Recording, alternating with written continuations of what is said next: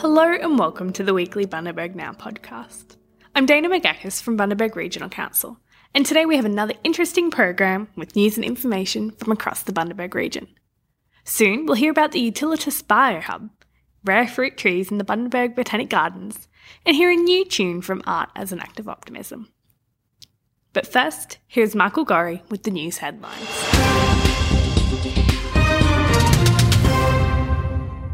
Thank you, Dana. Making news this week, Bundaberg Regional Council is seeking eco destination status to recognise the area's green credentials and boost tourism. Ecotourism Australia has globally recognised guidelines for environmental sustainability. Only four other locations in Australia have successfully gained accreditation so far. Bundaberg leads the way with technology being deployed on farms to improve management and productivity. Suncoast Gold Macadamias has gizmos and gadgets to measure everything from tree health to soil moisture and weeds. Here's Jason Fleming from Oztech. So we um, specialise in spray drones. Um, so we do a lot of for a lot of the biggest growers around this area. We do different spray applications in hard to reach areas, wet areas, um, just crops that they don't want to damage their crop. A lot of different stuff with the spray drones. Work is on schedule to upgrade the Gregory River water treatment plant. Project engineer Lee Wheeler and Mayor Jack Dempsey tell us more about the $18 million project to future proof water supply to Childers and Woodgate. Earthworks around site are approaching completion, with activities now focusing on the sludge drying beds. The majority of structural concrete is now complete, with the project transitioning into a building phase with interconnecting pipework and mechanical and electrical fit out. The Gregory Water Treatment Facility is so vitally important to the residents of this part of the Bundaberg region, but also to the growth in this particular part of the region. The federal budget has delivered good news for jobs and infrastructure. Mayor Jack Dempsey gives his commentary on what it means for the Bundaberg region. Well, the federal government has delivered a positive budget which offers a roadmap for recovery from the pandemic, which is affecting not just Australia but the whole of the world. There are welcome funds here for local roads and community infrastructure, which will be fantastic for the Bundaberg region if we get our fair share. This will help to create jobs and provide lasting benefits. I'm also pleased to see the Building Better Regions Fund extended for a fifth round. The Bundaberg region missed out last time, but hopefully we'll be successful with our next application for a regional aquatic centre. Extra funding for water infrastructure is potentially positive for our region. I hope that uh, those discussions will also occur between the federal and state governments to tap into this for reinstatement of Paradise Dam to its full capacity so we can implement our pipeline of investment opportunities. In sport, Peter O'Reilly won the richest ever greyhound race in Bundaberg, with Flying Jet taking out the $25,000 winner's cheque in the Bundaberg Cup final on Monday. Flying Jet has now chalked up 15 wins from 52 starts. Finally, the Bundaberg Biohub Industrial Park is now open for business at the former East Bundaberg wastewater treatment plant. Our reporter Wayne Heidrich spoke with Utilitas CEO Fiona Waterhouse. Hi, Fiona. Uh, lovely to be here today. Uh, obviously, obviously, a momentous occasion for Utilitas. Yes, thank you, Wayne. It's a big day today. It's taken seven years in partnership with the council to be able to start the process of repurposing this retired sewage treatment plant into a next generation industrial park that makes energy from uh, waste agriculture and, and industry um, organic material. So you've had the official unveiling of the plaque today. So where to from here, Fiona? Yes, I think being on a plaque, it's a momentous. I'm down on a plaque. There you go. Um, so where to from here? Today we're open for tenancies. And so we've already been having some uh, discussions with potential tenants to come and locate. So people from aquaculture, food processing, uh, uh, different organic material processing, fertilizer. We've got some biogas companies like Energy 360 that are looking to locate their biogas facilities here. We're going to build uh, our own biogas facility here, and uh, we've we've got uh, Recarbon, who are from Silicon Valley, who we're going to uh, produce hydrogen here on one of the tenancies uh, from our biogas, and uh, hopefully where we've just cleared over here uh, we're going to get a tenant who wants to come in and make food products or, yeah, um, we're, we're kind of putting the call out today. And we want aquaculture tenants over here. So we've got some vessels that are available to be repurposed for land based aquaculture. We already have a master plan for the approvals on the site.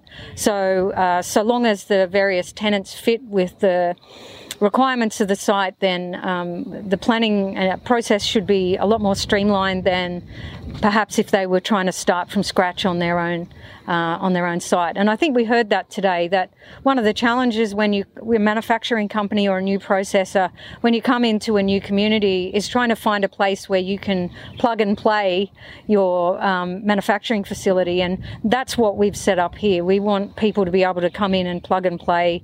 We can provide them. Uh, organic waste treatment, we can provide them wastewater uh, treatment, we can provide them electricity, gas, hot water, carbon dioxide, laboratory services because of course the council have their NATA accredited water services laboratory here and we have a specialist uh, biorefining laboratory including our pilot plant that's out the front. How big a role is the Bundaberg region going to play in supplying raw materials to this facility? Uh, over time, a very, very big role because we hope to scale this facility to be a significant player in the biomethane and hydrogen space. Uh, and so over time, a lot. And I think in the in the first instance, about 30, 40, 50,000 tonnes a year of material, but uh, who knows where that can go in the future because some of the, um, some of the opportunities we have is being able to put crops that are really conducive to digestion and producing energy from the digestion process. We can actually pay farmers uh, for a cash crop during the spelling time, the fallow time for their land. So it, there's always time that they have to give their land a break.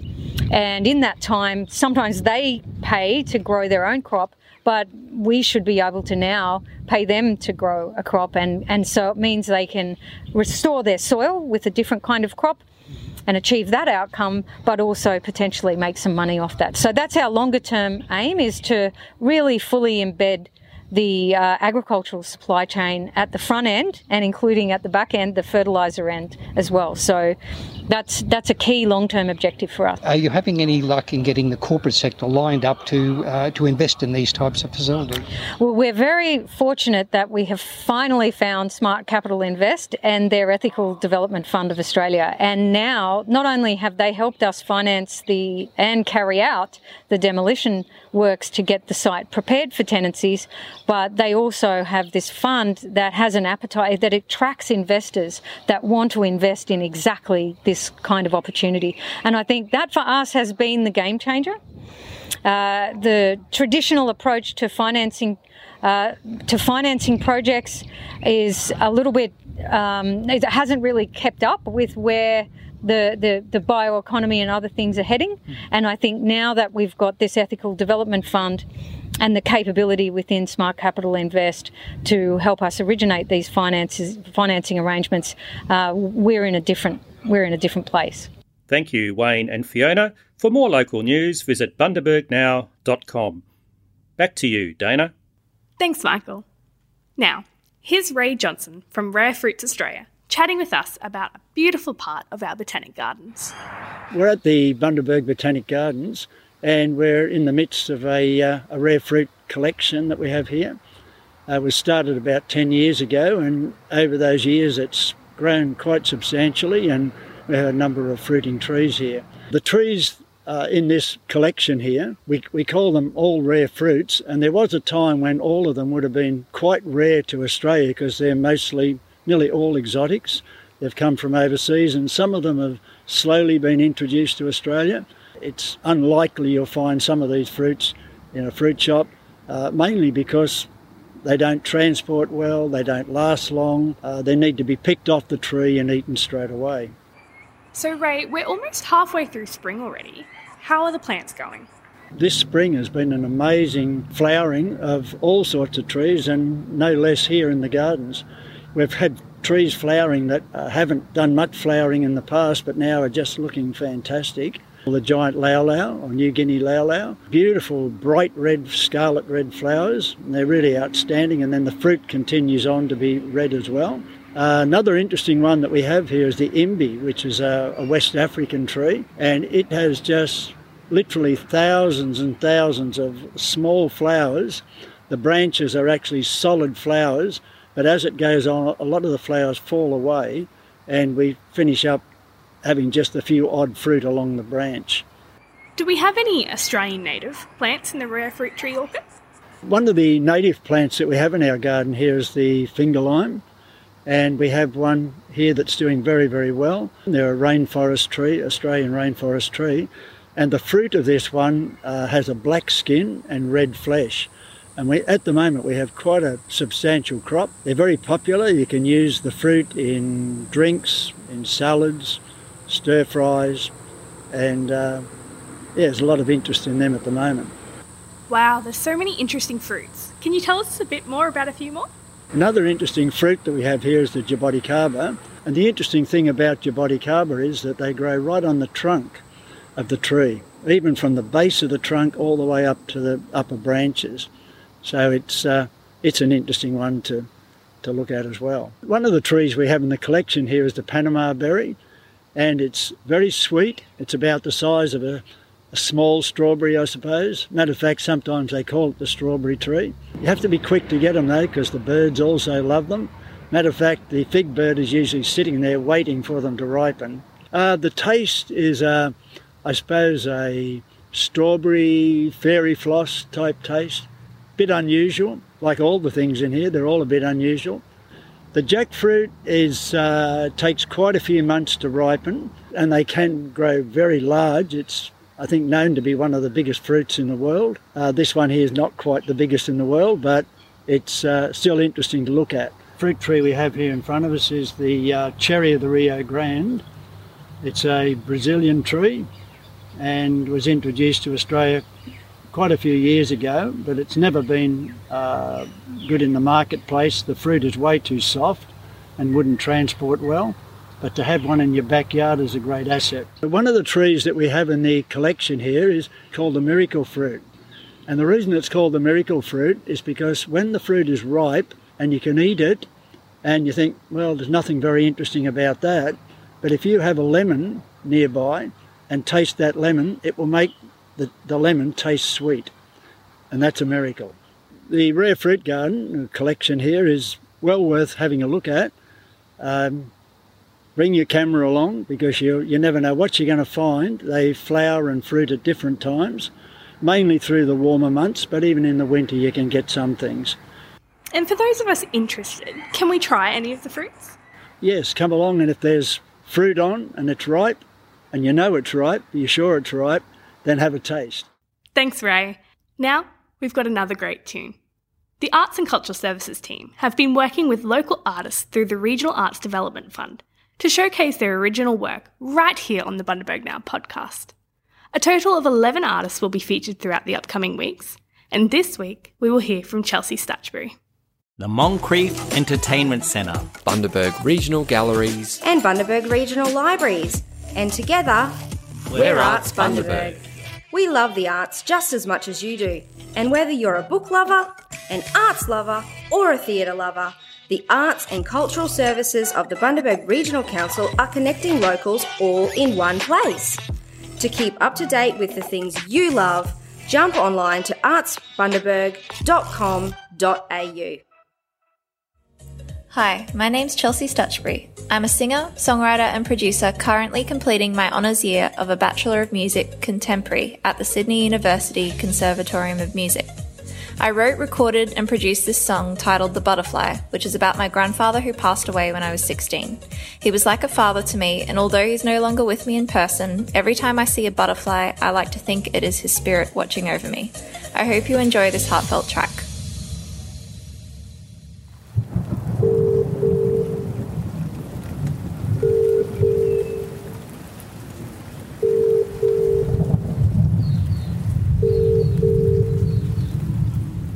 Hi, this is Duchess Bay. Please leave a message.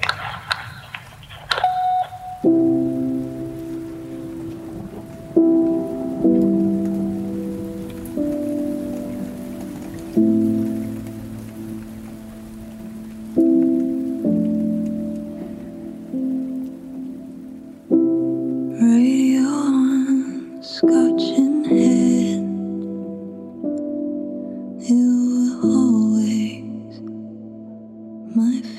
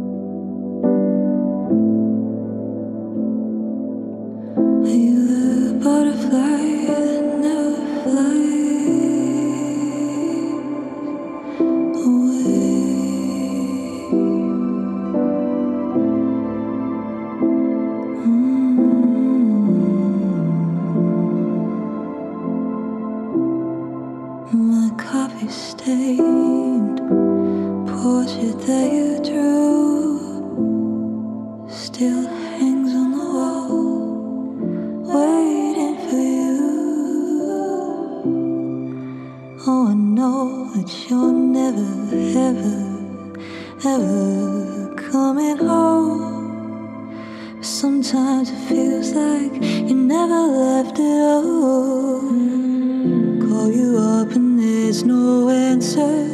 Pretend you're out just watching the weather.